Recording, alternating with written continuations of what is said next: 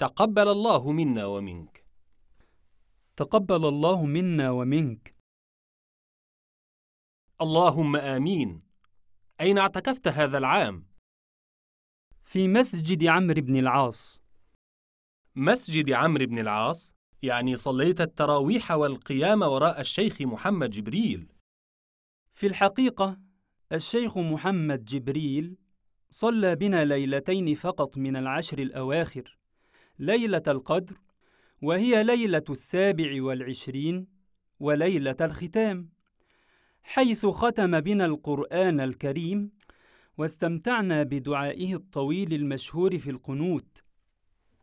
حقا إن صوته خاشع وجميل ومؤثر. أنا أحب صوته كثيرا. ولكنك لم تخبرني أين اعتكفت أنت. في الواقع يا سيدي أنا كنت أنوي قضاء العشر الأواخر من رمضان في الحرمين الشريفين. أؤدي العمرة وأعتكف ولكن الله لم يقدر لي ذلك هذا العام. لماذا؟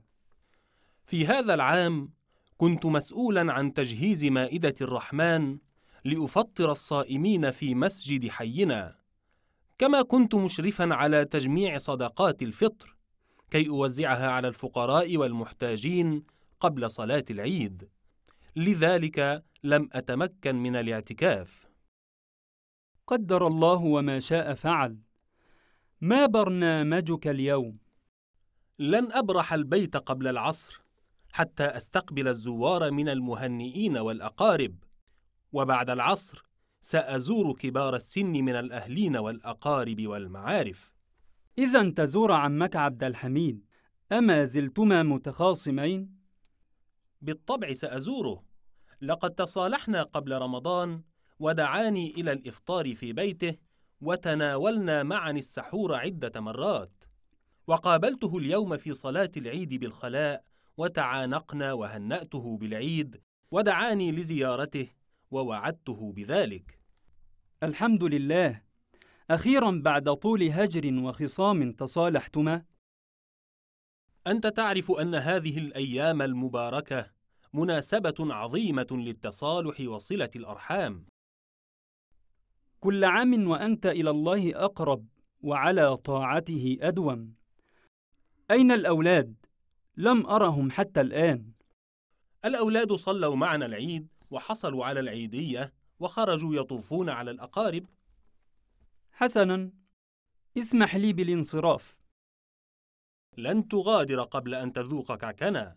إنه مصنوع بالسمن البلدي ومحشو بالعجوة والملبن وسيعجبك كثيرا. بالتأكيد سيعجبني ولكني تناولت بعض التمر قبل صلاة العيد. وسأكتفي بقليل من المكسرات لكي لا أصاب بالتلبك المعوي خصوصا بعد صيام ثلاثين يوما. تقصد تسعة وعشرين. نعم نعم. لقد نسيت أن دار الإفتاء أعلنت رؤية الهلال قبل تمام الشهر. أتعرف أن اليوم صيام في السعودية لأنهم لم يروا هلال شهر شوال؟ نعم أعرف.